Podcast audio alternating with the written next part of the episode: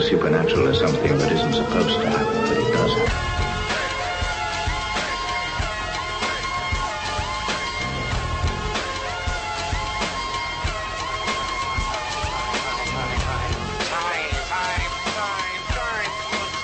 AM 1420, WBSM presents Spooky South Coast with your hosts, Tim Weisberg and Matt Costa.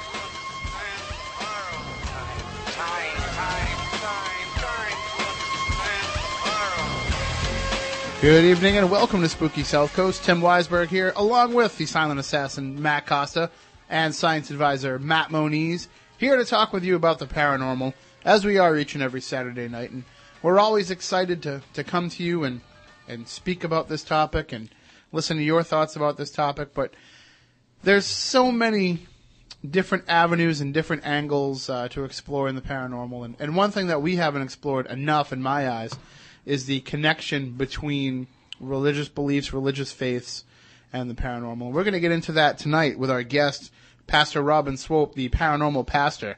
And you can check out his website, theparanormalpastor.blogspot.com, which is also linked up right on the front page of SpookySouthCoast.com. And we'll get into that in just a few minutes with Pastor Swope. But one thing that uh, we talked a little bit about, Matt Moniz, at the end of last week's show was the controversy that had brewed when Donna LaCroix appeared on the Ghost Divas and some of the statements that she made on that show and some of the, I guess you could say, revelations that were made on that program and the effect it would have on both the Atlantic Paranormal Society and the Ghost Hunters and Ghost Hunters International programs. So, uh, a week ago at this time, there was a, a, I guess you could say, a big hubbub. There was a lot of uh, buzz and controversy brewing around that. Safe to say you're friendly with both of the parties involved, and, and you were in constant contact with them throughout the week because basically we were trying to get them to come on our show and and The scary everything. part is we were getting them, getting them to come on the show before this all started too. So that True, true. But I mean, we we were going to try to uh, give them these airwaves to kind of work out their differences, but apparently everything's cool.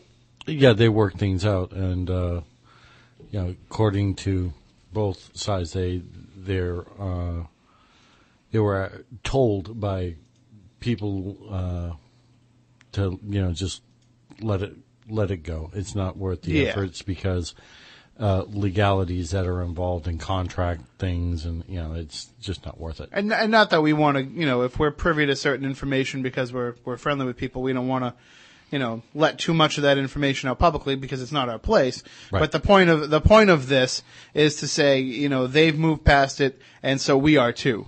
So uh, we're not going to address the the the topics that were brought up. I mean, if if at some point we need to do a, a program where we, you know, if there's cause to rip apart somebody and expose them, you know, that's that's not what we do here. We we don't tear people down and and you know we don't go to the airwaves with uh, something that might have been posted on YouTube and say, yeah, here's proof that they're faking it. We we can't operate that way Right. not only because you know we're on regular radio and there are some broadcast and journalist guidelines that we want to follow uh, to be a lot of this this spot here on on actual radio, but uh, that's not who we are as people. I mean, that's not what we're all about. We would want to give people every opportunity they could to come on and speak for themselves. Right. I mean, obviously, if something comes to light that's, you know, glaring and, you know, it, no if, ands, or buts, you know, and provided with credible,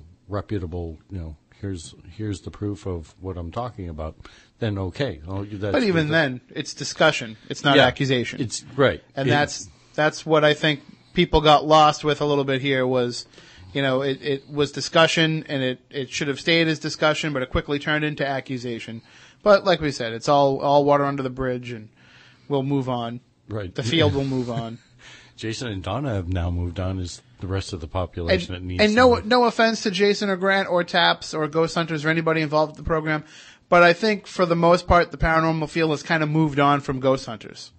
I think they've kind of uh, you know decided that Ghost Hunters did all that it could for the paranormal community in terms of bringing it to light and making it, and it still is to this day, gaining new audience every day. Right. But in terms of furthering the field of of you know what's going on. It's it's kind of fallen into what its role is now. They're not going to be groundbreaking.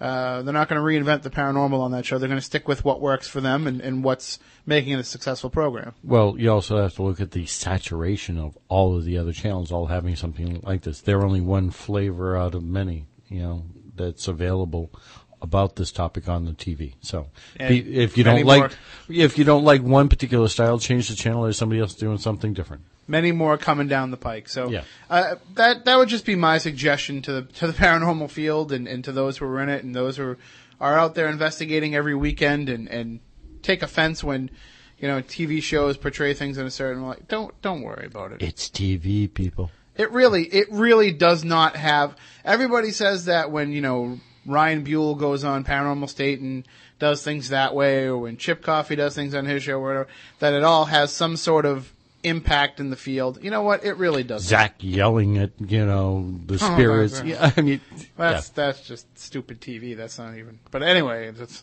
I'm not going to get into all that. But it, it it doesn't. It's not going to hurt the field. It's just going to bring in awareness. If people think that that's what you do when they call you for an investigation, well, then it's on you to prove to them that that's not the way that it is. And I've never seen the way uh, an investigation was conducted on TV where I felt that that's going to make people not want to go out and, and bring in an investigative group. You know, it might not be the approach that they want to use. It might not be the particular group that they want to use.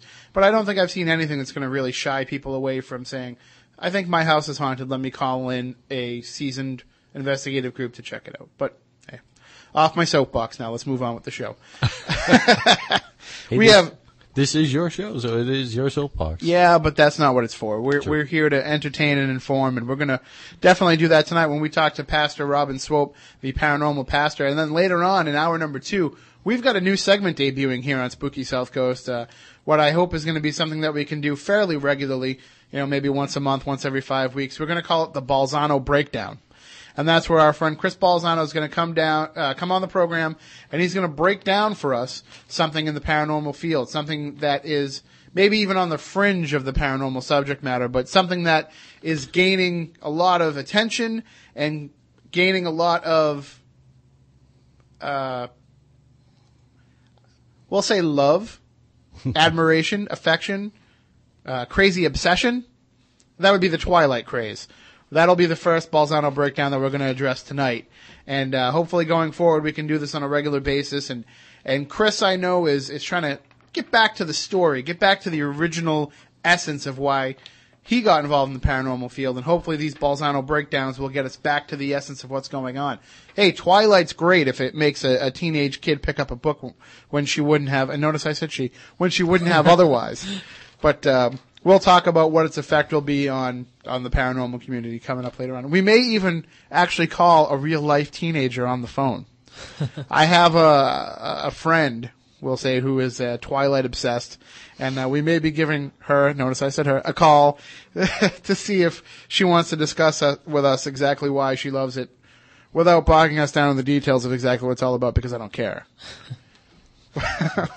we'll get into all that and more. So why don't we take a break? When we come back, we will talk to Robin Swope, the paranormal pastor. Check out his website, theparanormalpastor.blogspot.com. It's also linked up right on the front page of SpookySouthCoast.com. Anytime you want to jump in during the course of the discussion, just give us a call. 508-996-0500, 1-877-996-1420 for a toll-free call. You can also go into the chat room on Justin TV.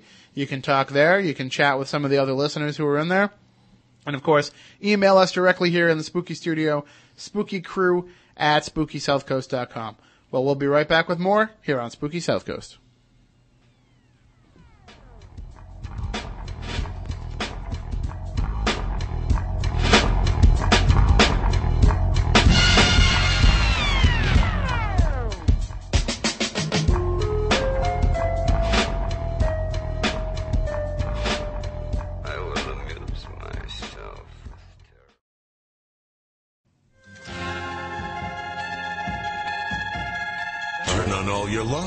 lock the doors, and pull down the shades. Spooky South Coast is back.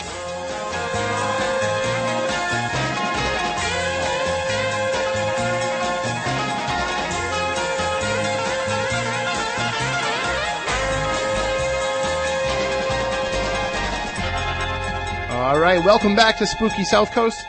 Tim Weisberg here, along with the silent assassin Matt Costa and science advisor Matt Moniz. And joining us on the phone right now is the paranormal pastor, Pastor Robin Swope. He's a writer and been a Christian minister for more than 17 years in both mainline and evangelical denominations. He holds a BA in biblical literature and finishing, and uh, Matt, uh, I'm going to assume that's master's in Yeah, Master's Divinity. I don't know much about religion, as you can tell. And pastoral ministry with an emphasis on marital and family counseling, which we could probably use him to help counsel this family here. He has served as a missionary to Burkina Faso and has ministered the homeless in New York City's Hell's Kitchen.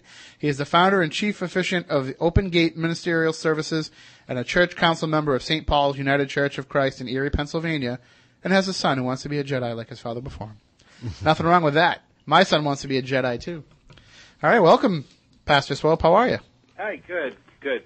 How are you doing tonight? Oh, we're spooktacular, as we say here. Ah, great. Well, thank you for joining us tonight. I, I've been wanting to have you on the show since I happened to cross you on MySpace probably over a year ago. Oh yeah, hmm And I remember asking you if you if you wanted to come on the show, and you were kind of just starting to, to dip your toe in the water of all this paranormal media stuff. Mm-hmm. And and now it seems like you're one of the the, the rising stars, as they say. Yeah, I, I get I get my hits on the on the blog, and I've uh, had a couple books published, and so yeah, and it's uh I did not uh, last year. I did not do any radio, but uh, Brad Steiger, uh, one of my friends, helped you know ushered me into that, so I'm getting kind of used to it now. Well, we like to just uh, we like to kind of explore new angles in the paranormal, and one thing I don't think we've talked enough about is the religious implications of the paranormal and, and how whether or not you know people's religious beliefs and their paranormal beliefs can go hand in hand. mm-hmm. Uh, I mean, and, in obviously in your line of work, you know, uh, you must have caught a few uh, weird eyes from some other colleagues when they find out that you pursue the paranormal. Oh, yeah, most definitely. Um, and it's funny because, to tell you the truth, every missionary who's been on a, a third world country, they have their own paranormal story, um, uh, but they won't really phrase it as such. They'll call it a power encounter. Um, and you know, there's a lot of misconceptions and a lot of uh, bad history between um, occultism and, and the and the church since the 18th century, with revivalism and uh, the rise of spiritualism. So it's it's uh, getting through a lot of basic, you know, misinformation about what the paranormal is, uh, you know, how to address it, and how to look at it with different worldviews. And, and that's something I think is kind of lost on today's culture is the fact that, you know, there are ghost stories in the Bible. There are people who, you know, can find UFO references uh, in some of the biblical passages. It seems like, you know, this this stuff was at one point kind of went hand in hand with belief in a higher power. Oh yeah, it, in the early church fathers, they were, you know, the belief in, uh, you know, supernatural uh, experiences, uh, the unexplained. Um, it was it was commonplace, and it wasn't until you know the rise of um, humanism and skepticism um, really sort of you know on the whole uh, supernatural front of the church put a damper on it, and it became uh, more humanistic and anti uh, supernatural in a way. Um, but you know, within the last hundred years, there's been a rise in uh, the belief in miracles, um, and I think hand in hand with that, just an awakening within the church to know that you know unexplained things do happen and how to you know put them in their context for the Christian. So. And you know, I, I there are a lot of people still who are in the ministry who think I'm totally crazy, which is okay because you know I am totally crazy, but that's okay. Well, But- let, let's talk a little bit about about your uh, your background. I mean, w- when you started studying for the ministry, it, at one point, did you start also pursuing the paranormal, or was it kind of something that has always been together for you? Oh uh, yeah, I've uh, always been um, interested in the paranormal. Read a lot of UFO uh, when I was younger. Uh, cryptozoology books like uh, um, from Ivan Sanderson and um, Bigfoot and lake monsters. Uh, living next to Lake Erie, which has had uh, some stories of lake monsters, and we've had UFO sightings here. Uh, Erie is a very strange place. Uh, paranormal appears everywhere. I really wasn't um, into you know the whole ghost thing, though. I referenced it uh, before, but you know, I was really interested in, in just all the unexplained. Um, I've had different experiences myself, and going into the ministry. Hear about breaking news today or read about it Boy, that has. How long has it been since that happened? Our computer used to fire off all the time at will until we had. We actually had the studio blessed by a demonologist. Uh, Oh. Keith Johnson. Actually, I don't know if you if you know him, but uh, he came in and, and blessed the studio, and for a long time we had no problems. And then all of a sudden we start talking to a pastor, and it happens again. I'm sorry, you were saying. Oh, just uh, you know, it, um, it's just a part of who I am, looking into the unexplained, and you know, I'm ex- basically looking for evidence of something beyond our, you know, just mortal plane. It, I think it really does go hand in hand with uh, a spiritual mindset, a religious mindset. So, yeah, and um, once uh, you know I became a, a Christian, um, I was born again. Uh, going into seminary, you know, strange things just seemed to follow me all over the place. I was actually at a prayer meeting, uh, coming back from our chapel in the middle of the night in the mid '80s, and uh, there was these strange lights going down the middle of the Hudson. I went to Nyack College in New York. It was during the uh, the flap down there. Uh, I was stopping people saying, "Do you see that? Do you see that?" And they're like, "Wow, that's really strange." I'm like, "It's UFOs." Uh, it was that uh, UFO flap uh, with the giant triangles in Hudson in the 80s. Um, so, yeah, it just seems to a natural progression. That's what the Lord wants me to to be into. So, You know, I always hear people say this. You know, the the diehard religious zealots who will tell you when they find out that you're interested in the paranormal, they'll tell you that you shouldn't look into ghosts, say because it goes against God. But in my eyes, I mean, what further proof could there be that there is a God if you know? Otherwise, we're just accidents of biology.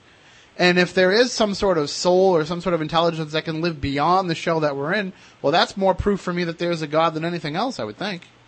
and in Christian theology, uh, systematic biblical Christian theology, um, there is a state between death and the final judgment that's called the intermediary state. There's not a lot scripturally about it. Um, there's some references. Paul says those who are asleep in the Lord. Uh, um, to be, uh, there's a reference in Luke. Uh, it's a parable. Uh, being in Abraham's bosom. Uh, Paul also says it's uh, to be absent to be bu- uh, from the body is to uh, be with the Lord.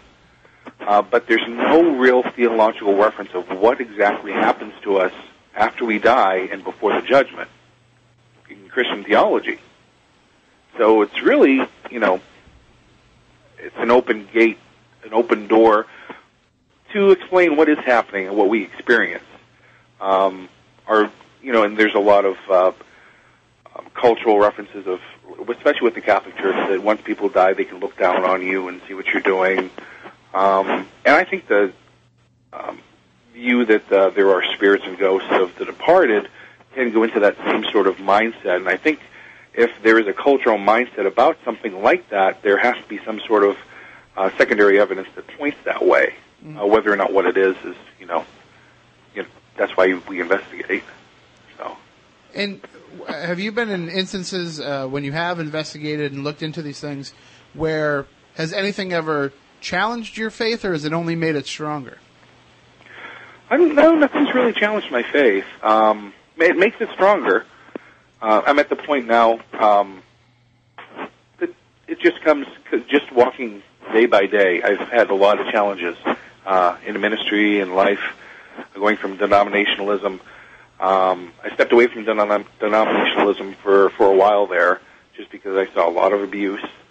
Um, and you know, I've had encounters with demonic forces. I've had encounters with different spirits um, that you have to say are harmless, and it seems like they are the disembodied, bod, you know, spirits of those who passed beyond. Especially in the church that I'm at now, St. Paul's United Church of Christ. It's been investigated many times. Uh, hear children's voices giggling, laughing. Um, Wow. People are walking down the stairs in the dark, and uh, the investigators and the the flashlights, you know, can't go on, and they have a voice on the uh, recorder, and VB, EVP says, uh, "Be careful." Just to um, just to clarify, and I mean, you don't have to elaborate if you don't want to, but when you spoke of being in, you know, the denominational church, and you mentioned abuse, you mean like abuse of power, or Oh, everything, everything under the sun. Um, I've actually had uh, board members jump across the table at me, trying to strangle me, um, just because I wanted a, a country western band, uh, and the church loved country western, um, to just join the church within the last couple months. They wanted to perform in the church, do some gospel songs uh, that they had played in a in a bar before, and so the church had to stand for something. They said, and an elder actually jumped across the table trying to strangle me. Uh, we had a discussion about okay, who can sing then? And they said somebody who's filled with the Holy Spirit. Okay, what does that mean? Uh, how can you verify it? And what about children? So they decided children will not sing in church. So abuses of power, um, diehard, you know, thought that has no reasoning behind it. And I've seen a lot of Fanaticism. fanaticism, definitely fundamental fanaticism. Yeah, it's kind of a, it kind of makes me wonder. I, I get really nervous sometimes that there's little pockets of Puritanism still uh, still alive and still in existence, and it, it it ends up reflecting negatively on on churches as a whole. I think. I wrote uh, one time about the, the not so holy spirits of the or not not so holy spirits of the church, um, and it's weird because every church does have a spirit about it. Um, that church was very uh, condemning. Uh, I've had uh, different churches where it seems like sexual things, weird sexual things go on, and each church has their own little thing. Uh, one church I served in had a, a child molester doing uh, children's sermons. Um, You know, and then I challenged the pastor about it. I was the assistant, and the pastor said, "Well, I'm not going to let my child go around him." I I left that church, um, got things straightened around a little bit, but it, some things are very disturbing. Uh, but I've, you know, if I found a great church in St. Paul's United Church of Christ, it's a very well-rounded, um, where the rubber hits the road kind of church. They have a homeless shelter and great people. One that's supportive of your work in the paranormal field. Actually, yeah, um, half the board uh, are believers in paranormal. Um, and uh, the vice president of the board is somebody who I knew before. Um, just after I left the, left the Christian Missionary Alliance, I was a dispatcher at an ambulance company, and there was a lot of paranormal activity going on there. He was there as, as well as a uh, um, as a EMT, uh, and uh, we both experienced quite a bit of different things there. So yeah, I found a church that uh, goes right down my my worldview, and Christian theology. Well, you, you mentioned uh, that you had encountered the demonic, and, and one of the books that you've written is uh, an exorcist field guide. So I'm wondering if maybe some of this encountering with the demonic is also tied into your missionary work in Africa. I've yeah, I've had uh, different experiences in Africa as well. Um, mostly, you hear a lot of stories. Um, the most experience that I had actually was in seminary. Um, the seminary I went to was actually a occultic uh, tantric sex uh, magic um, camp Wow. before the um, the owner passed away and it was bought by the uh, Christian Missionary Alliance. There was all kinds of things happening. There was uh, people seeing uh, a man in black, a black cloaked man disappearing, walking through the campus. Uh, there was one dorm room where the walls were covered with mirrors, and if you stared into it, you'd see faces. Um, and I did have uh, a demonic encounter in, in one room. It actually was a physical manifestation. Me and another friend. It, it looked like a frog type man, something out of H.P. Lovecraft, basically. Um, in the shadows and just melded in the shadows. Um, years ago, it was definitely interesting. And oh, I mean, how do you how do you deal with something like that when you encounter it? prayer, yeah, just prayer and um, commands, telling them to leave. Uh, that's one of one of the reasons too why I, I wrote the book. Um, I, I, get, I get a lot of people asking me what to do when you have an encounter, especially a lot of uh, paranormal investigators when they have a violent uh, uh, haunting. Wh- What do you do? What's a resource? And there's what really was no resource out there. Um, it's a primarily Christian book, but it gives you commands how to do it, uh, casting out uh, building up a wall, um, prayers in um, English, Latin, even Gaelic, and some African languages too. Is there is there a danger though in, in putting um, those type of uh, in putting that type of uh, ability to com- combat these things into secular hands? Well, um, as a Protestant Christian, um, one of the uh, primary tenets of Martin Luther was the priesthood of all believers, um, and that is, you know, the right to do the sacraments. Um, and uh, exorcism is a right. It all hinges on faith. I've known some people who have had no formal training, um, who have the faith, and if you believe and you make the commands, you um, you pray and you believe, uh, they'll meet with success. I've had some people who have had training and multiple multiple experiences, but they lack faith at that time, and you know, nothing happens. Well, that's one thing that I've, I've often, often discussed with people is, you know, I don't think I have the the faith myself to say, well, all right, well, I'm going to become an exorcist. But if I was confronted with uh, what was a demonic presence, I'm pretty sure that faith would be pretty instantaneous. Because if I'm thinking that, that what's in front of me is a demon, well, then I've got to believe that there's a God too. and they work on fear. Um, a lot of times, it, they're they're very sneaky. It doesn't. They don't appear first as demonic.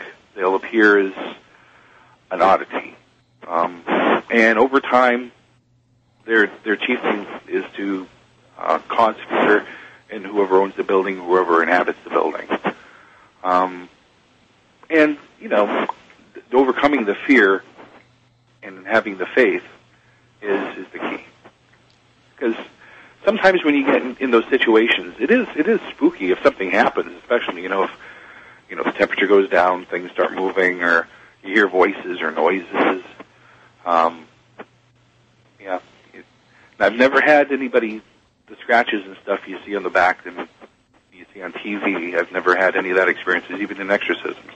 Uh, I've had a lot of different weird things happen, um, but the fear is is the thing that runs the course through the whole gambit of encountering a demonic presence.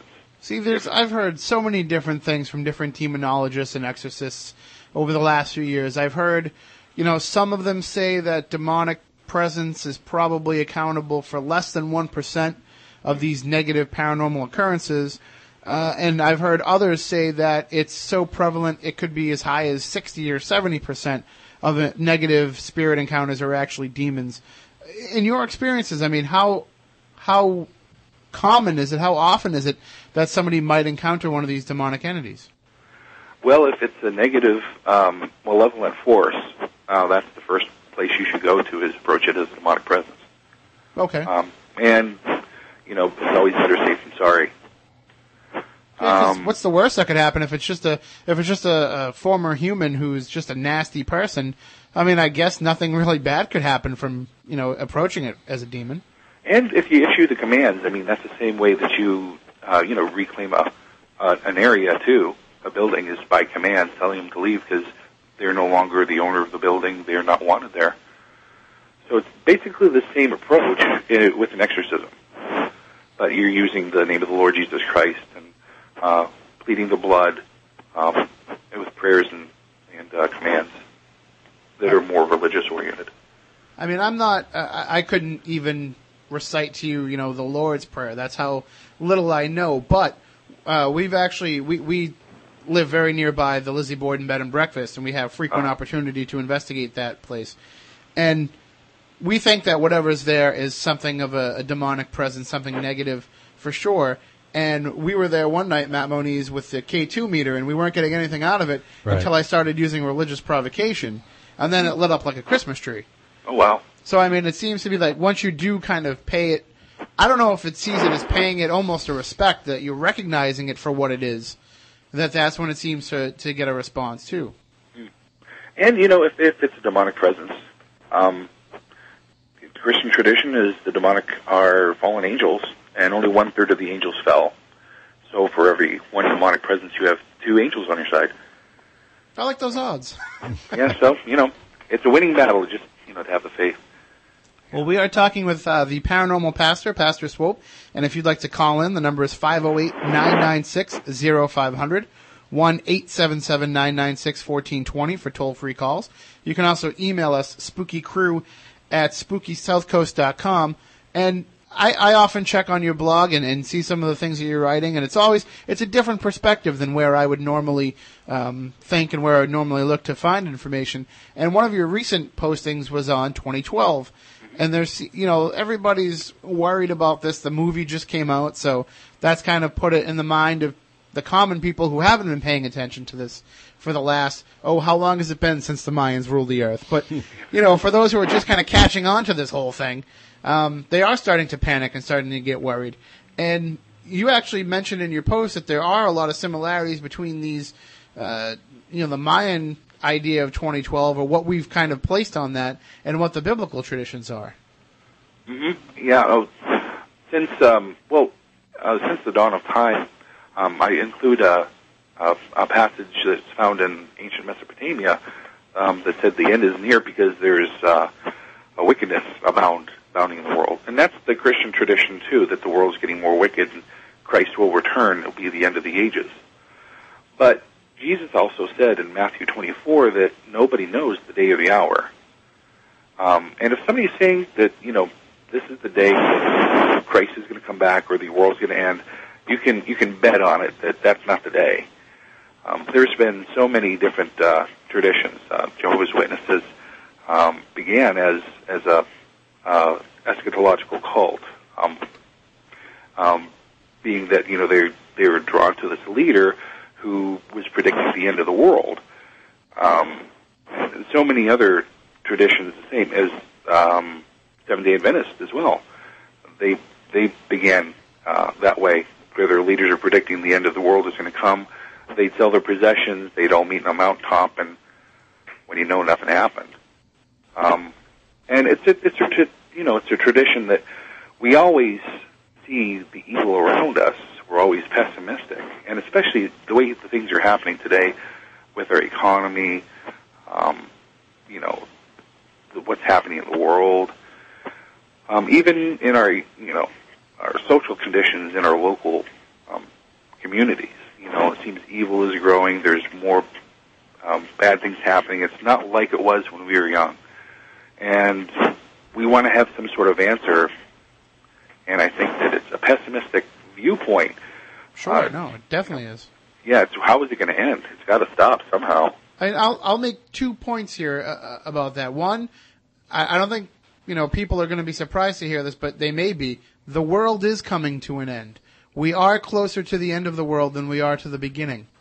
That's called time. It just happens. Yeah. But that doesn't mean it's imminent. And the other problem that I have uh, w- with a lot of this too is look back and, and, and through history, how many times people felt that you know the end times were here, that things couldn't get any worse than they were. And you know, you mentioned how things are a lot worse than they were when we were younger, but that's kind of just aging. Uh, you know, we, the nostalgic nature of, of of the human condition is that things were always better before. So.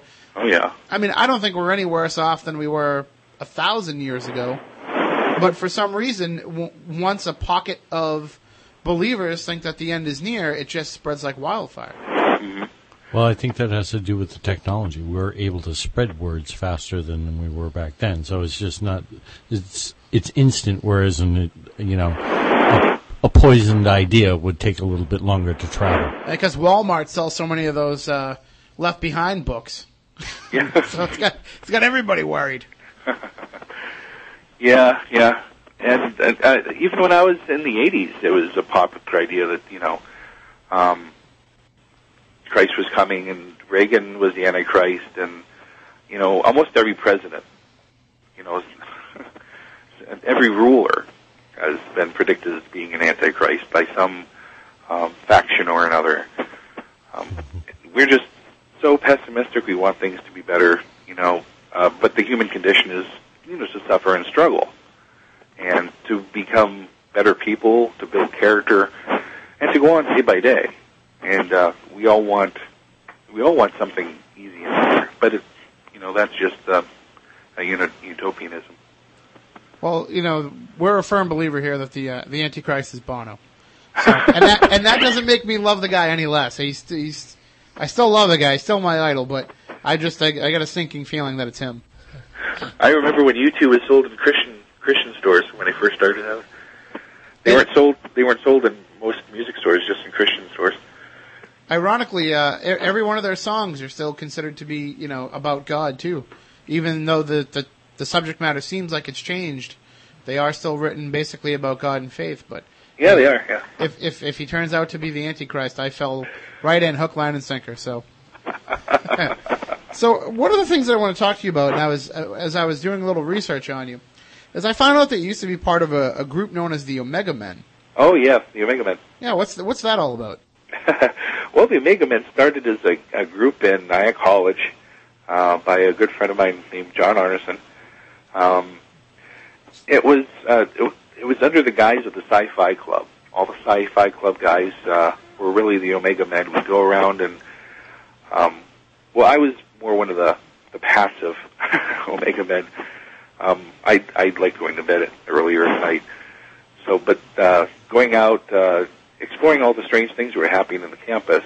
Um, we also were by uh, an old, um, oh, I forget what the what the name of the place is, but it's an old uh, World War II uh, French frontline post where they would be training uh, to fight in the the, um, the trench warfare. Mhm. Um, and there was that's where a lot of mob killings eventually ended up. The guy who was uh, um, Tony Soprano was based on. He uh, did a lot of killings in Rockland County. That's where the college was, and they'd leave the bodies uh, either in the river or up on the mountain there. So it, uh, there was a, a lot of uh, rumors uh, that there was cultic activity going on up there, and they investigate that. They're also the security uh, team at the college too, so um, they'd always go around and uh, our uh, library of our college had a lot of fetishes and stuff that the missionaries would bring from the uh, from everywhere they were at, and there was a lot of paranormal activity there, lights turning on, things pumping, going around. They'd investigate that stuff too. So they were sort of like an early group of, of paranormal investigators Mhm. on a Christian aspect, but also sort of paramilitary as well. I was I never got into the paramilitary side. They were all um, um, with the uh, um, reserve. So, but and now uh, if you look in uh, Weird USA New York's edition, the book, uh, there's a lot of people who see the old tags on uh, the fortifications at the um, the old base about Omega Men, and the rumors are still there about the sacrifices and the deaths and stuff. So they sort of think that the Omega Men are the satanic group that's killing people. They, com- they combine the two legend. They combine the legend into the reality and make Yeah. something different. I, it was the funniest thing. I was reading, uh, reading it, and there these horrible satanic cult called the Omega Men. and I, I immediately had to email my friend John and let him know. He's actually a security officer uh, in the middle of Pennsylvania right now for a large firm. So it's it's safe to say there won't be Omega Men franchises at different colleges around the country now. You never know. There's quite a bit of Omega Men I never knew were out there. I think the Omega Men are kind of getting old in tooth right now. So We need some fresh blood there. So uh, not not in the uh, not in the cult killing sense, no. But uh, we're, we're coming up uh, coming up soon on the news, and, and I know we're going to let you go after that. But I do want to ask you one question because last week after the show went off the air, we got a phone call from someone. Uh, well, two weeks ago, from someone who was going through some paranormal activity in their house, and, and they didn't know what to think. I want to ask you, as a pastor, if someone was to come up to you and say to you, you know, I think that I have activity going on, um, I, I, I don't know, I don't really believe in this stuff, uh, and I don't know what to think, I don't know how it makes me feel about my faith in God, and uh, how would you counsel somebody through ha- having some sort of experience like that? we'll find out exactly what's happening, and what's happening determines what you do. Um, if there is uh, possibly a malevolent force, uh, you tell them to make commands to you know leave the place, leave you alone. Uh, if you think you know, and try and debunk anything. maybe get a paranormal crew to do you know to do debunk things and get them to check it out. That's what I do. I, I'm involved with a lot of different groups that do consulting. So I mean, first and foremost, your role as a as a pastor is to kind of console and to to to help them do whatever they need to do to to get past it. Yeah, yeah. If, if it's really disturbing them, uh, just instill faith that you know they're not alone. They don't have to be afraid. Um, it could be something normal, and if it's not normal, then God's on your side. See, I think a lot of secular investigators they'd be t- saying something like, you know, go home, put a tape recorder down, start yelling at it, you know, challenge it, and Yeah, I'm I'm, kind of against challenging. Things things can happen and progress with challenging, because even though you might initially um, encounter a, a maybe a disembodied spirit or uh, a benevolent force, you can always draw malevolent forces to that. Ooh, that makes me uh, not want to ask my next question, which was I was going to ask if you wanted to come up sometime and, and help us uh, confront whatever this thing is that we're dealing with uh, at Lizzie Borden's house. Oh, hey, yes, I'd love to do that.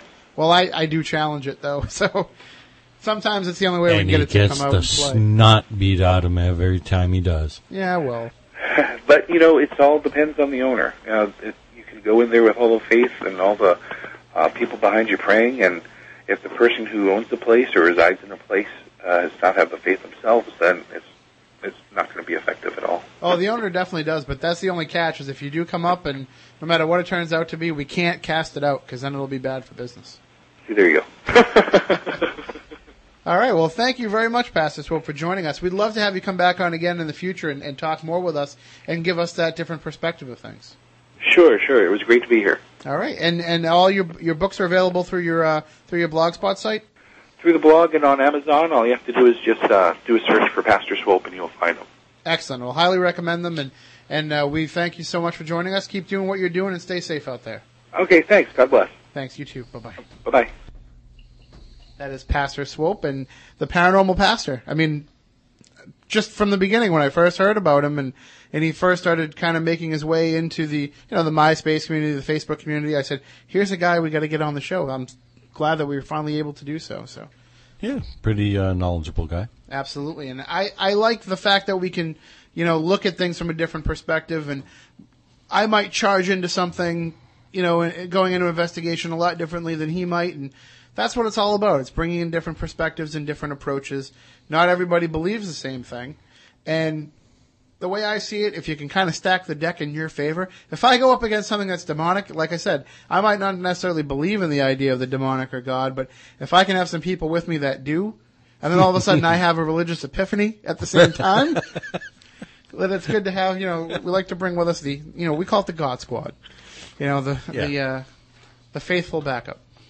All right. Well, we are coming up against the news, uh, but we do want to let you know. Don't forget, coming up December fourth in Fairhaven, right here at the Seaport Inn and Marina, is Rock for Christmas.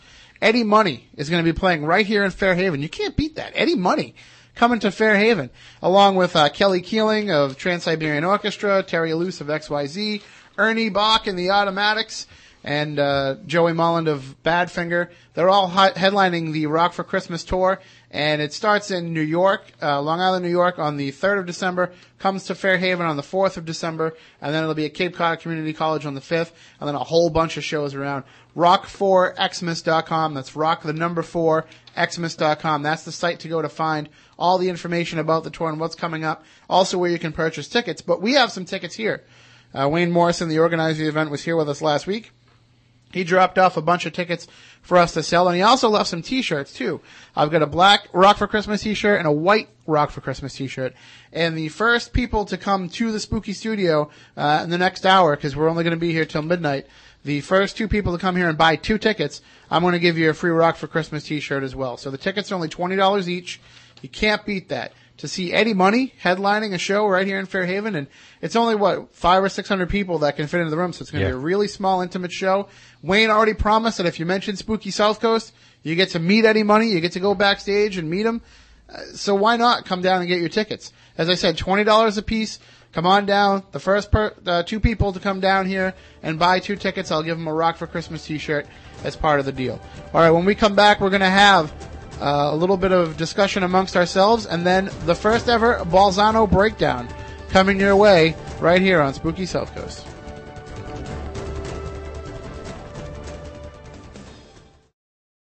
Emailed it too. Wait, I can hear my. Hello. This can't be happening, man. This isn't happening. Spooky so I'm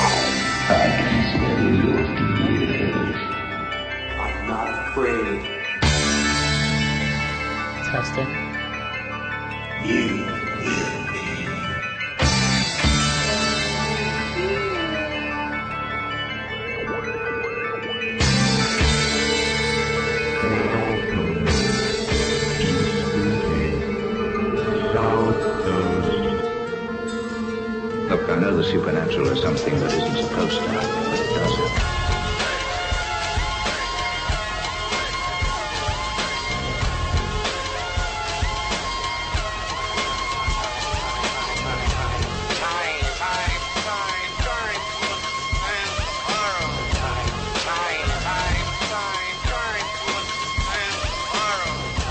Welcome back. Hour number two of Spooky South Coast. Tim Weisberg here, along with the silent assassin, Matt Costa, and science advisor, Matt Moniz. We had a great first hour talking to the paranormal pastor, Pastor Swope, and you can check out his website, theparanormalpastor.blogspot.com.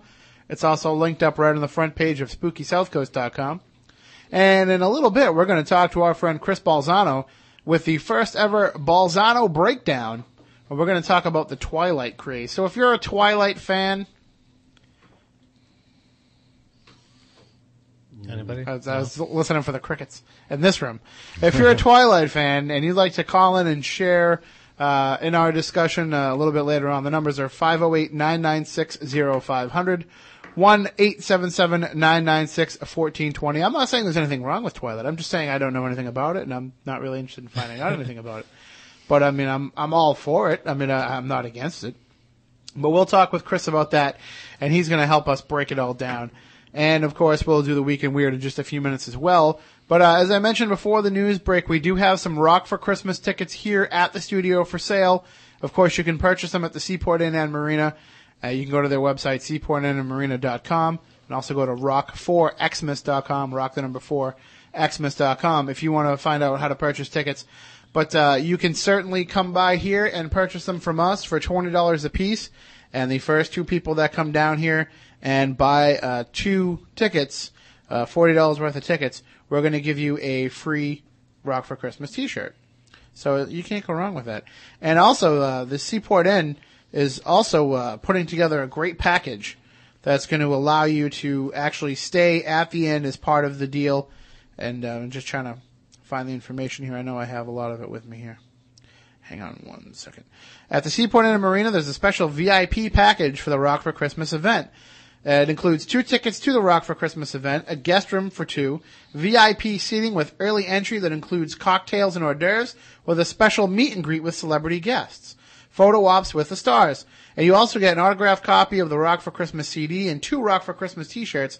This incredible package is available at one ninety nine for a special VIP guest. So that's not a bad deal at all. For $199, you get two tickets to Rock for Christmas, a room for the night for two people, so you can, you know, party all you want, not have to worry about driving home. VIP seating, special seating close to the stage, with early entry that includes cocktails and hors d'oeuvres and a meet and greet with all the stars of Rock for Christmas. You can't go wrong. You can get your picture taken with Eddie Money, Butch Patrick, Kelly Keeling, Terry Ilous, Joey Mullen, Ernie Bach, everybody. They're all going to be there. Wayne Morrison, if you Us? yeah, well, this is a special celebrity guest. It's not Oh. people who think that they're celebrities. Well, I guess we'd have to put Wayne in that too. but just in case he's listening, I got to take a dig Oh, at gonna get a phone call. Yeah, phones phones are gonna light up. But uh, you can't go wrong. What a great package! I mean, one hundred ninety nine dollars, and you know, the fact that you're getting two tickets, you're getting cocktails and hors d'oeuvres, you get to meet these people, and you're getting a room. I mean, it's you can't go wrong. You don't. I mean, I, I might even buy that package. To tell you the truth, because I'm a little bit worried about how I'm going to drive home after that event, because it's just going to be a great party, and we highly recommend everybody that can hear us come out to Rock for Christmas on December 4th here in Fairhaven. If you want to find out some of the other shows on the tour, just go to rock4xmas.com. All right, and it's still linked up right on the front page of SpookySouthCoast.com as well. So you can't go wrong there. And listen to last week's show; you can find out more about the event as well. Uh, one other thing that we want to talk about, uh, we are getting extremely close. Next Sunday will be our investigators night at the Quequechan Club in Fall River. And if you want to get involved, uh, time is running short. Right on the front page of our website, SpookySouthCoast.com is the uh, the investigators night link. You can click right on there, and there's a sign up form that will automatically send me all your information, and then you can pay for it at the door. So you don't have to actually pay for anything in advance. Just get yourself on the list now to make sure that we hold that spot for you. And then next Sunday night at the event at 6 p.m. at the Quequechan Club, we'll collect the money then. $50 a person. And we've already got people lining up to come and investigate. It's going to be a great night. There's going to be a lot of uh, good investigators there, people that we know and trust and have worked with, as well as some newcomers. Uh, and you really can't go wrong. I mean, if you want to get involved in this field and you're not sure, I mean, I can't think of a, a better place to go and investigate because, for one thing, in the dark when we turn all the lights off, it's going to be relatively easy to get around. It's not like the Winchester Mystery House where there's uh, there's a lot of rooms, but it's a pretty simple fo- floor plan to navigate. So uh, you don't want to go wrong with that. I know Matt Moniz. You know when we investigated, uh, it, it is kind of a we were a small team that night, and it is kind of a daunting place because there's so much room. It is a good sized place. But there's also plenty of room where you can go off on your own and do some investigation and not really have to worry about there Right. being too many people. So we, we're limiting it to 50 people. We think that number will work out pretty well. And there are still some spots available. So if you want to get on board, if you're a group, if you have a team, you want to reserve spots for everybody, if you're just a person who wants to get out there and experience the paranormal, just go to spookysouthcoast.com and you can sign up. If for some reason you are unable to use a computer, get to a computer, I know a lot of our listeners don't have computer access, just give us a call after the show goes off the air. I'll write your name and information down. Uh, the number 508-996-0500, 1-877-996-1420. And you could also show up the night of the event, and if there's room, we'll be happy to let you in. So Good pizza. yeah, I don't know if they're serving food though. I think the cooks got the night off. So maybe if we can get enough people to come, they'll uh, they'll have a few pizzas waiting for us in the oven when we get there. So, but just make sure you sign up if you want to get involved with this at all. It's Thanksgiving weekend. It's a nice, relaxing time for everybody. It starts at 6 p.m. You're going to get a paranormal class. We're going to teach you a little bit of the basics of paranormal investigation.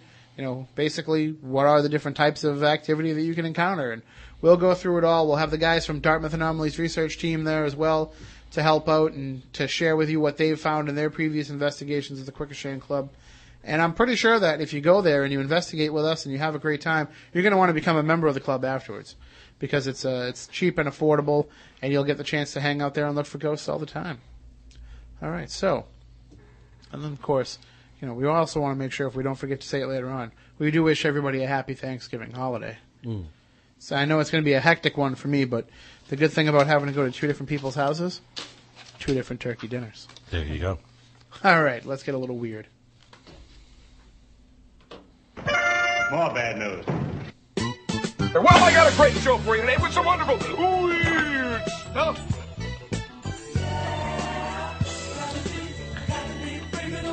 I feel, I feel so very weird. The Week in Weird. All right, our first story. Probably going to make my wife a little nervous because of, uh, you know, she knows about my sleep disorders and the fact that she sleeps next to me every night.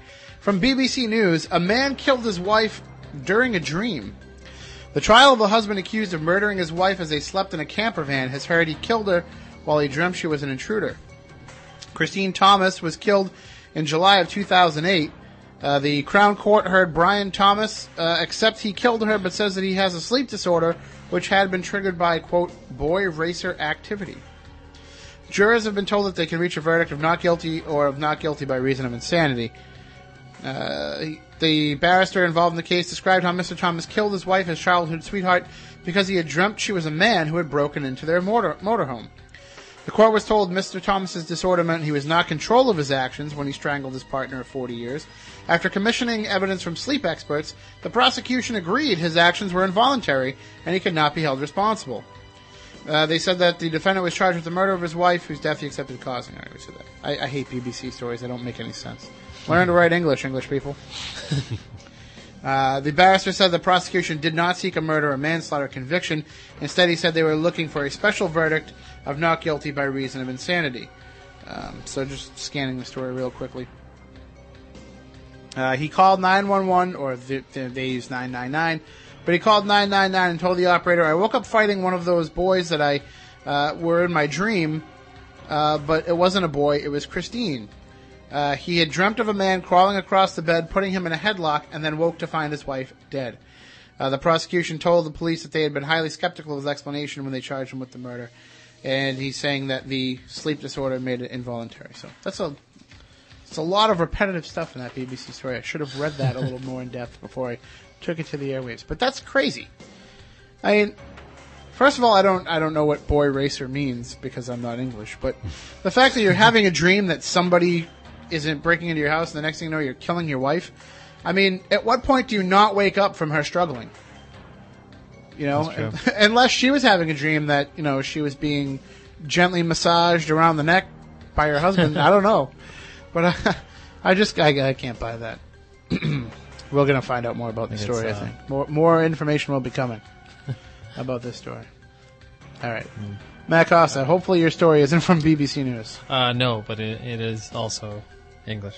So it's from uh, the Telegraph. You always in make sure you rewrite your stories, I- though. So I do. I proofread. Um, I look for weak and weird stories during the news break. So, you know, we all have our thing. Fly by the seat of your pants radio. All right, many, many churches uh, had suspended the tradition of keeping ho- holy water in open fonts into which people dipped their hands following the outbreak of the H1N1 virus. Oh, please. But an Italian inventor has combined faith and ingenuity to create an electronic terracotta dispenser, which now is being used in the in the northern town of Fornacini de Priscoli. We just say fettuccine alfredo That's- whenever we can't pronounce something. Okay. of Pasta Primavera. the mafia is going to kill me. Uh, it functions like an, uh, an automatic soap dispenser. A churchgoer wave, waves his hand underneath a sensor, and the machine spurts out holy water. Catholic Catholics entering and leaving churches usually dip their hands in fountains full of holy water, which has been blessed by a priest.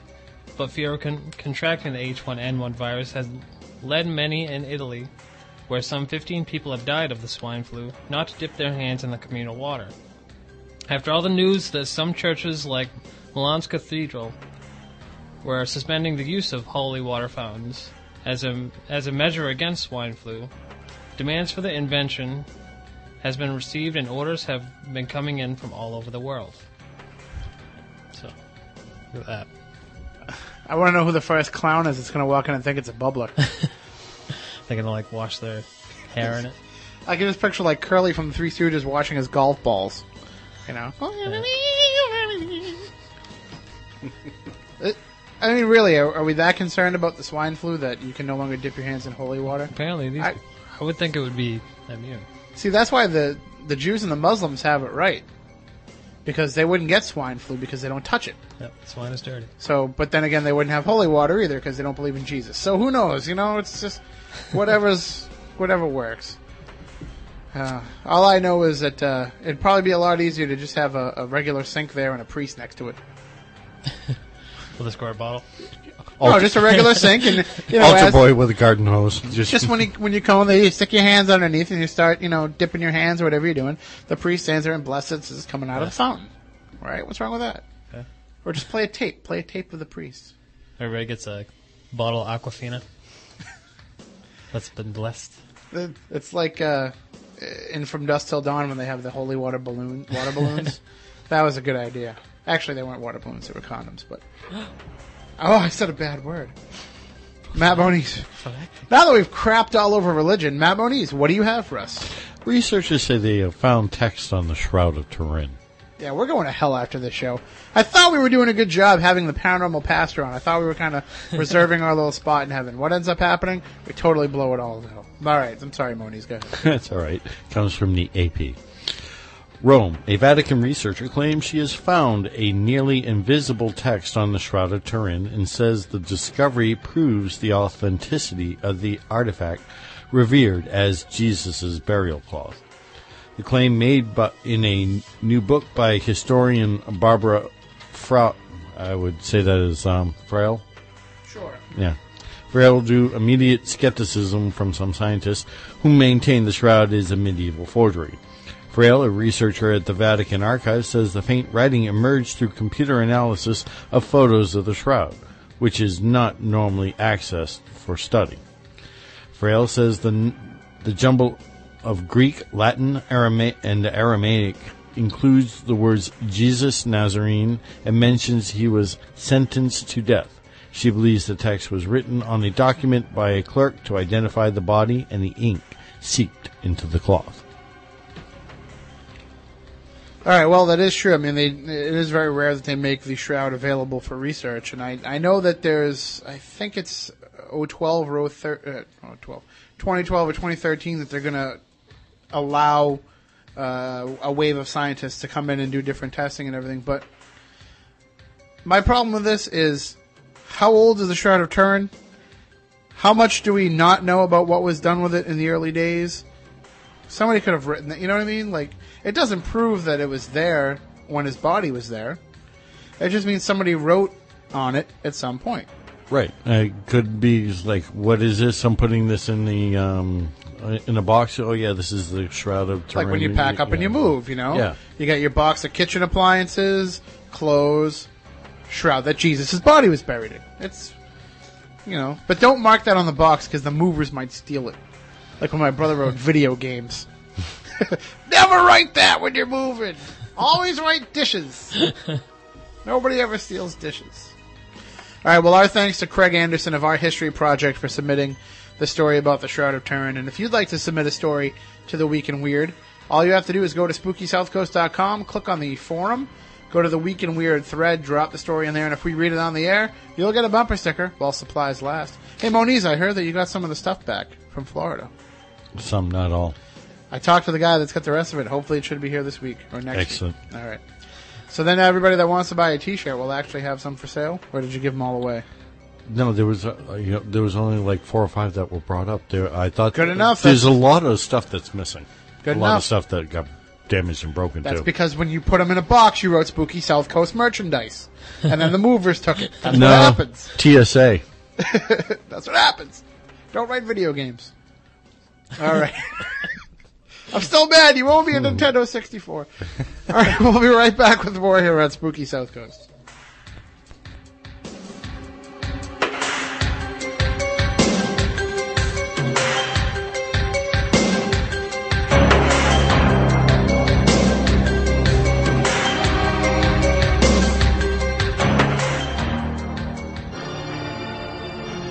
Turn on all your lights, lock the doors, and pull down the shades. Spooky South Coast is back.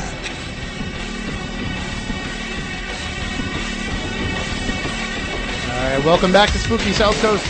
Tim Weisberg here, along with the silent assassin Matt Costa and science advisor Matt Moniz. And we'd like to say hi to everybody in the chat room at Justin TV, which of course is normally the TV arm of Spooky South Coast, but we haven't had the video up and running. And thanks to Craig, who is offering to send us an Ethernet cable. We may just take you up on that. We're going to do some measurements and let you know what we need. Um, but also, I got to do something with my webcam program. It's it's not great. So uh, it might be a switch from Justin TV. It might be a switch to a different webcam program, but we'll figure it all out. I do have a really, really great um, mini DV camera, but no way to connect it to my laptop. So if I can uh, figure that out and we can get that working, it might be a better quality picture and it might be a, a better refresh. And you know, we we want to make sure we're doing it right, or we don't want to do it at all. So we'll try and make sure that we can get that going in the next few weeks. But I can tell you, we look the same. I probably gained a little weight since Halloween because I ate all that candy. But other than that, we look the same. I mean, we don't really even have that much different clothes. We've got like four or five different shirts we can wear. So, like, it's pretty much just all you have to do is like just look at some old episodes of Spooky TV, and you'll it's the same thing. You won't know the difference. But uh, if you could see us right now, we're waving and saluting all of you. So, thank you. All right, and we have joining us on the line for the first of what will be a series of what we'd like to call the Balzano Breakdown. We have Christopher Balzano. He's the author of numerous books, including the latest, Picture Yourself Capturing Ghosts on Film. And I've been, oh, there you go. His own theme song. He's one of the few guests to actually have their own theme song because he is the founder of the Massachusetts, Massachusetts Paranormal Crossroads. Chris, how are you doing? I'm doing very well. I hope you guys are all uh, spectacular this evening. Oh, we are. Well, how else can we be? you know, every time, uh, every time I see Eric Clapton, he says, you know, for some reason, he just felt compelled to write that song, knowing that probably 30 years after he wrote it, you'd be born. Uh, he didn't even write well, it. It's a trick question. Yeah, I was gonna say, I was going to correct you there, but uh, you know, it kind of predates uh, Clapton's birth, I think. Yeah, so but I didn't, That's, uh, a, that's a different show altogether. I didn't run into Robert Johnson. Well, maybe Ah, well. actually, I was talking to my guitar teacher this week, Chris, and, and he wants to actually plan. Well, I want to plan a trip and, and have him go with us. We all want to go down to the crossroads, and I've I've kind of wanted to investigate down there, and you know, not investigate necessarily, but just like hang out and and and see if we can make something happen.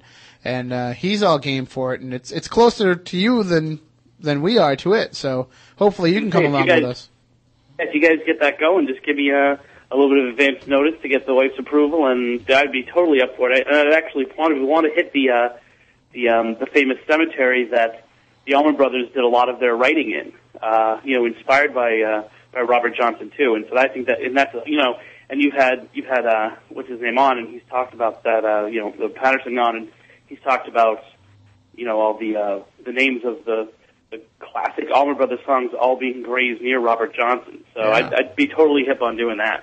In memory of Elizabeth Reed, sure. And we can, uh, yeah, we'll we'll definitely give you advance notice because we're gonna need to plan it like a year in advance to to be able to get down there. But uh, I I just think it'd be a cool night and and just a cool vibe. And you know, uh, you play bass, Matt plays guitar, I have a guitar. you know, so maybe we can all go down there and make. I'll give Moniz my harmonicas because he wailed on those things during the Paranormal Blues shows. And maybe we can get Steve Vai to tag along and we can recreate some uh, some classic scenes from the movie Crossroads. I'm pretty positive we could get Macchio. I don't think Macchio's got anything else going on these days. All right, well, we're bringing you on tonight for this. What what we like to call the Balzano breakdown. It it was kind of just something that came to me when I said, you know, we've we've known Chris for a long time, and we know that he always has a different take on things, and he likes to boil things down to their very essence. And so naturally, when I thought of Chris Balzano, I thought of Twilight. Oh, of course, the two go hand in hand. Actually, we talked about Twilight though. You and I did about a year ago when the story broke about the uh, the school in Boston. I think it was Boston Latin High School where they had um, some. I think it was a phony phony papers going out to parents warning them of a vampire cult within the school. And and the funny thing is, is as we're having that conversation, I was actually on a field trip, and we had stopped off at Subway, and we were eating on the way back. And as we're having the conversation, three of the young ladies, and at th- at that time I was teaching middle school, three of the young ladies had different Twilight series books open, and were reading them as we were talking. So I mean, it was it's definitely something that um, I've been submerged in just teaching high school and uh, and middle school, junior high for for about five years now. So it's it's um, it's not something new. It's just kind of more exposed because of, of course, the movies are kind of bringing it to a whole new level for for people who are even too lazy just to read the books. Well, I mean, I'm all for anything that gets a teenager to crack crack open a book, and I'm sure you're the same way being a teacher and, and seeing how hard it is sometimes to get these kids to handle, you know, what the assigned classics that they have to read, uh, and the fact that they can pick something up on their own and, and start to read, that's got to be at least a step in the right direction. Well, you know, the thing is, like when I was uh, teaching, I remember when I was I was teaching writing and supervising uh, projects at, at Emerson, and we're, Ness and I were dealing with you know 21 year olds whose idea in life is to write, and I had this one student who kept submitting these like cyberpunk novels, kind of like imagine uh, Johnny Mnemonic type things with all these words I didn't understand and all this formatting I didn't understand, and so I had to read kind of outside of that to get it, um, and kind of realized that the man was writing for a certain audience in a certain genre, um, and he was doing it fairly well. Um, we have to understand when you think about Twilight, you know, Stephenie Meyer's she has chops. She's not a bad writer. She's actually probably better than the majority of paranormal books that I've read in the past year. And she actually tries to, uh, not, not many people know this, but the four books that she has mirror four different classic books. So the, the New Moon uh, one that's out right now, that's getting all the press because of the movie, it's really, uh, in essence, Romeo and Juliet, to the fact, to the point that they actually, the characters even go to Italy at one point, and there's, you know, the whole fake suicide and, and all these other things. So Stephenie Meyer, unlike a lot of authors in the kind of supernatural fiction, supernatural romance fiction, definitely supernatural young adult romance fiction. Um, she's the cream of the crop. There's a reason why her books are popular. They're not. She's she's not a bad writer. She's actually a fairly good writer. But But there are definitely worse things your kids can be reading. But that being said, I mean, at, at its essence, these are romance stories, and, and they're teenage romance stories. They're not. It's not. Um, you know, they're not reinventing the the wheel when it comes to vampire or werewolf legends. Right? No, not at all. And and you know, it's one of those things you have to understand. Like if my dad is listening to Tupac, um, he's Tupac. Tupac failed somewhere along the line. If you're reading this book and you're enjoying it, um, it's not designed for you. Um, now, the first book she actually wrote, and they kind of said, "This is where we're going to gear it." Um, but the, the genre is nothing. It's never really gone away. I mean, everything from Bram Stoker's uh, Dracula to kind of, and of course, my personal favorite, Buffy the Vampire Slayer. Um, this stuff has always been out there, and there's a very genuine reason why it does. These these characters appeal to um, to people who want eternal life, people who are kind of looking beyond themselves, all the same people who are looking for um, the answers to these ghost questions that we explore and things like that. They appeal to it. Now, the the weird thing is, is that time has gone on. The vampires have gotten younger and younger. Um, so you have the very the classic Dracula, who is, in all essence, a middle-aged man.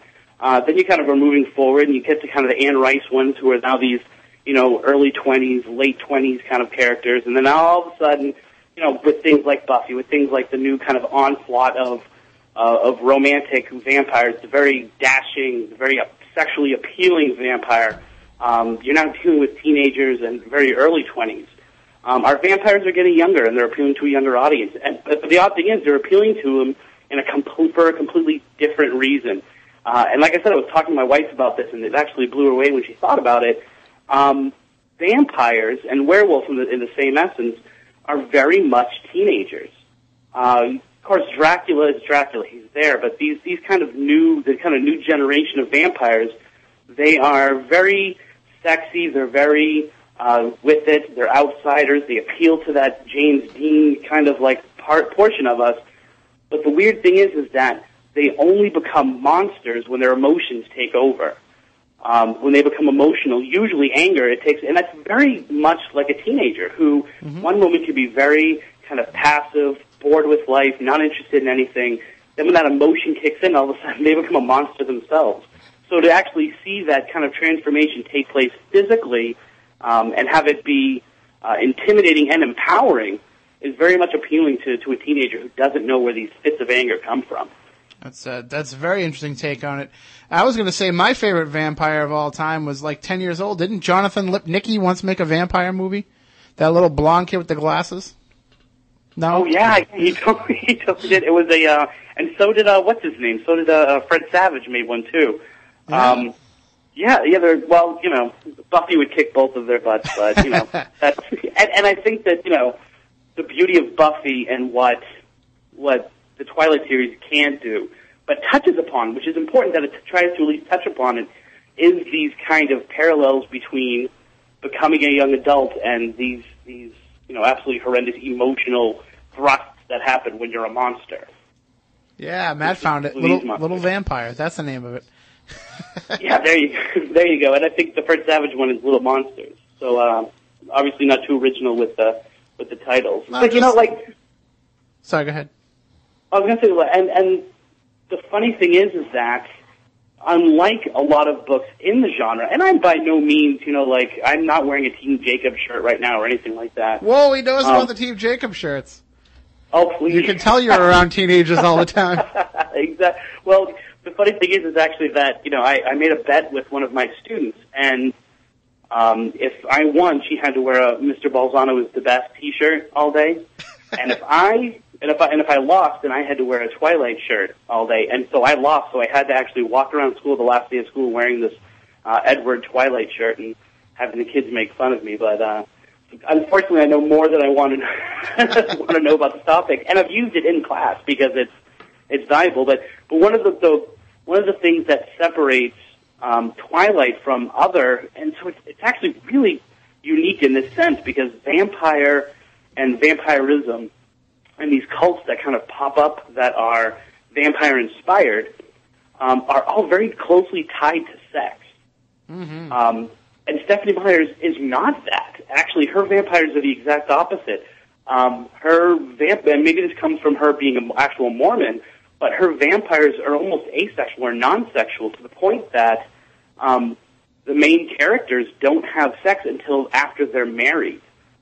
Um, and it becomes one of the, and, and then of course, as an extension of that, you know, the, the main character Bella doesn't uh, isn't granted her wish to become a vampire until they're married. And, you know, so that vampirism being an extension of kind of the sex and the commitment, they don't get it on until, until after, uh, until after marriage. And so it's a, a very actual positive message in a, in a genre and with a, a paranormal creature, a supernatural creature that before this has been very much tied to sex and, you know, sex and violence and the kind of connection between this like owning someone and life power Well- that you get from blood. Is, is there? Would you say that the current vampire craze, not just Twilight, but vampires in general, is that because of you know the success of Twilight in that series and and the um, the Charlaine Harris books, or is this more because for some reason there's something in our culture where uh, vampires have become appealing to us? Yeah, vampires I think have been appealing um, ever since they became sexy. Mm-hmm. Um, so no one really was like, you know, that Nosferatu guy. Like, I totally want to be like him. I want to have that like elongated face. But when, as soon as you know, kind of, well, and one might say, and one might say, as soon as Christopher Lee took over the role uh, and became one of the definitive vampires. But you know, after that, especially over the past 20, 25 years, um, I think really starting with the uh, Anne Rice series and her books. And I had, you know, it's not something new. I had friends in college who thought there was a Lestat walking around, and you could not convince them that Lestat was not real. Uh, they truly believed that a vampire had given Anne Rice uh, interview with a vampire, and that she was the actual person who was doing the interviewing, and it was just it was literally a conversation she had had. Well, can I just point out though that you you went to Emerson? you know, and and these vampire kind of like little social clubs have existed for a long time. Now, that being said, there's a very dark side um, to, to to vampires and to kind of especially teenage. I shouldn't say especially. I should say to teenage vampires. The dangerous cults, the cults that are really kind of into it, the clubs that are really into um, taking real blood and really like sharpening their own teeth into fangs. They're generally, oddly enough, not teenagers. They're adults. Um, but there are these kind of scary, and of course here in Florida we have, you know, Rob Ferrell, who is the, the vampire lord, who uh, ended up uh, committing, uh, he, he killed two parents of someone who was in kind of his group of vampires and had convinced these teenagers that he was a real vampire. But for the most part, the kind of active, doing things that might be considered dangerous, definitely doing things kind of outwardly, vandalism, things like that, um, are more of the, you know, older vampire sex, not the teenagers.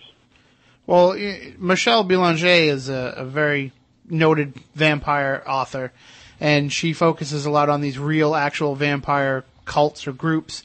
And she says, you know, normally that one of the more popular things, uh, instead of the actual uh, blood sharing, is the idea of the psychic vampire and the fact that they will give up their energy and their aura to each other.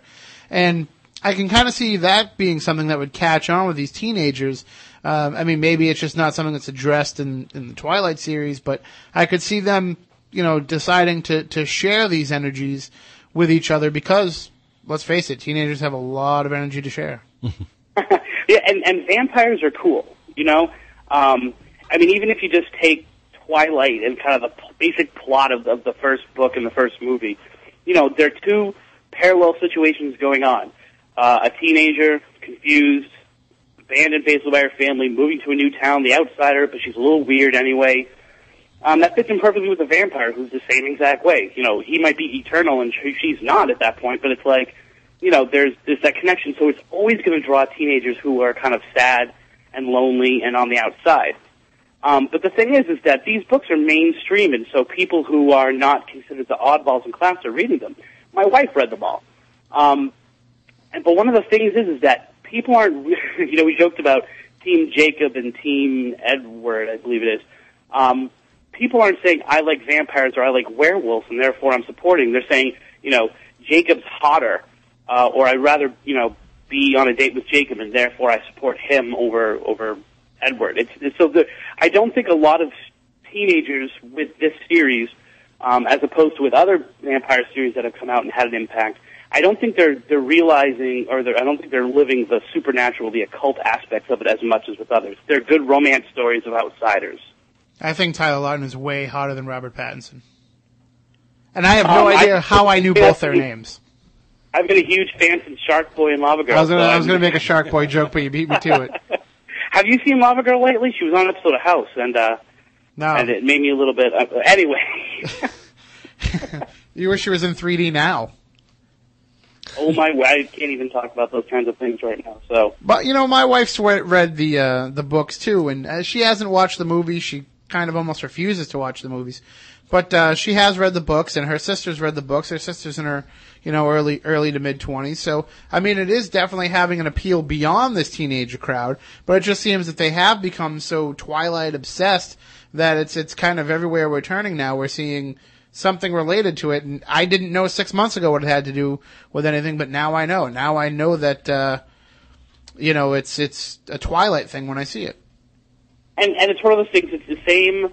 You know, it's the difference between all of the um, all of the books that are kind of like that and about sorcery and Harry Potter. It's about you know why um, why any really good series catches on, or why a series becomes pop. I shouldn't say a good one, but why series catches on is because it has the ability to um, make someone escape, and it's all about escapism, especially for fiction. But the other part of it is, is that it's a very detailed world. I mean, if you read something and it's just very surface, and you can talk about the plot of it, that's fine. But when it asks questions or it begs kind of like you to think about things, or it has a very intricate plot that's constantly changing, or that's that you really have to think. And you know, once again, like Stephenie Meyer does things that most authors don't do, uh, especially in this kind of genre of fiction, which is to switch perspectives, to go back and forth in time, things like that, which are u- which are good devices in the in the hands of good authors. Um, but I think people can get go so caught up in it because it is intricate. You know, it is kind of um, there are things to debate. There are things to say. Hey, did you catch this part of it? Um, and so, you know, I'm not ready to give it a Pulitzer or anything like that. But I, I think that uh, for the most part, it's shown itself to be kind of a clean supernatural outlet uh, for, for for young adults, and then of course for women who wish they were still young adults. Hey, you know, you mentioned Harry Potter too, and one thing I found out this week that I was unaware of, there are over 200 universities and colleges that now have club level Quidditch teams. Really? It's actually become a, an actual sport that kids are playing in college, you know, out on the quad, and I, I guess they they don't fly, but they do everything else. And I mean, I've never seen the Harry Potter movies, never read the books, I don't know that much about it, but I, I'm familiar with the idea of of what it is. So the the fact that it's kind of created its own sport, you know, it's like the new ultimate frisbee. Oh, I'm sorry, the new ultimate. It's called just ultimate, right? Is it called Ultimate now? I think so. Um, and the funny thing is, is that I actually saw a documentary re- recently called "We Are Wizards," which I would recommend to anyone. You can see it on Hulu. Um, I feel like I own stock in Hulu, but um, it's actually about this whole birth, and there's like dozens of bands that write songs and perform uh, things about uh, Harry Potter. And of course, Boston was kind of the, the genesis of this with uh, with Harry and the Potters. But there are dozens of bands across the country who like take on personas of characters in Harry Potter. Now that's that's crazy if you think about it in terms of you know, okay, some people are wearing T-shirts of, of Twilight, but these are actually kids that are uh, devoting themselves musically to being wizards. So it, it, it's kind of and good stories will appeal to people like that. It's you can't ignore them. You can't put them down. You have to kind of say, they're you know they're a uh, they're a, uh, uh, a glitch in the matrix in, in our society, and they're kind of cool, at least to the people that are involved in them. And so you have to kind of recognize that. I mean, if you asked me 10, 15 years ago if I thought kids would be reading books, I would have said no. Please, books are dead to these kids. But Harry Potter, Twilight, these are books that are bringing it back, and and uh, it's. I'm hearing kids go see the movies, and then they say, you know what? I thought the book was better. right. yeah, you see a lot of that. You see a lot of uh, you see, and and the funny thing is, is that it's also cross culture. The first people that I was exposed to um, were my Hispanic students, my students from uh, from the Dominican, and they were devouring it. The female students were devouring. The guys wouldn't have anything to do with it, um, but the girls were, you know, and it was it was very much a uh, a Da Vinci Code syndrome thing. One person had a book, and then the next day, two people had a book, and then and within a week, ten of the girls in the class were reading a book, and and even though it, they weren't Hispanic characters, these ladies were absolutely loving it. Well, Chris, thank you so much for giving us the Balzano breakdown of Twilight and putting it in perspective of not just being a pop culture phenomenon, but being something that, you know, is more than just that. I mean, it's not just pop culture; it's our culture. It's it's something that goes beyond just you know the the trendiness of it, and it's deep rooted. And I don't know, I've I've found vampire sexy myself since Lauren Hutton and Once Bitten. So. Well, just remember, all vampires are a representation of the life and times in which they're written about. So, just keep that in mind, and you'll have Twilight, uh, Twilight in a nutshell. All right, perfect. Thank you very much, and uh, let's do this again real soon. Beautiful. Thank you for having me on. Have a good night, guys. All right, talk soon. Take it easy. Bye bye. So that is Christopher Balzano with the first ever Balzano breakdown, and man, I'm looking forward to more of these because he can basically he can take any topic and he can tell you what the deeper meaning of it is. He's one of the best analytical minds out there in the paranormal field, and I'm excited about the fact that we can bring him on and, and have him analyze these things, break them down for us, and kind of explain to us what's going on because too many times we just take things on the surface and we say, "Hey, vampires are popular," and he can tell us why. So He's also a great writer. Oh yeah, absolutely. And uh, you can check out all of his books. Just go to masscrossroads.com and you'll be able to find all the links to all of his books there, and you can purchase them for yourself and you know catch those clowns that are in the videos that come with the picture yourself book too. All right, well that about does it for this week's show. Next week we'll be back here to talk about the paranormal. Even though it's a holiday weekend, you know we're still going to come to work. You know because uh, for us Thanksgiving is a couple hours in front of the turkey on Thanksgiving. We got to work the rest of the time. So, uh, Matt, any Black Friday plans? Me? No. Yeah, not not running out to any big sales. No. Moniz, you no. Not worth it. Mm, No, just a couple of investigations. On Black Friday Sure. in the morning, five a.m. No. Be the perfect time to do it. Nobody else will be around. They'll all be in the stores. All right. Well, enjoy your Thanksgiving holiday, folks. We want you to have a safe and a happy one. We'll be back next week to talk with you more about the paranormal. Don't forget Eddie Money, Rock for Christmas. RockforXmas.com is the website. Rock the number four Xmas.com. Paranormal uh, Investigators Night, November 29th at the Quequechan Club, SpookySouthCoast.com to sign up for that as well. We want to see you there. We're gonna we'll be here for about another 10, 15 minutes. If you want to come by and purchase some tickets to Rock for Christmas, we'll give you a free T-shirt. All right. So until next week, for Matt Moniz, for Matt Costa, I want you all to stay spooktacular.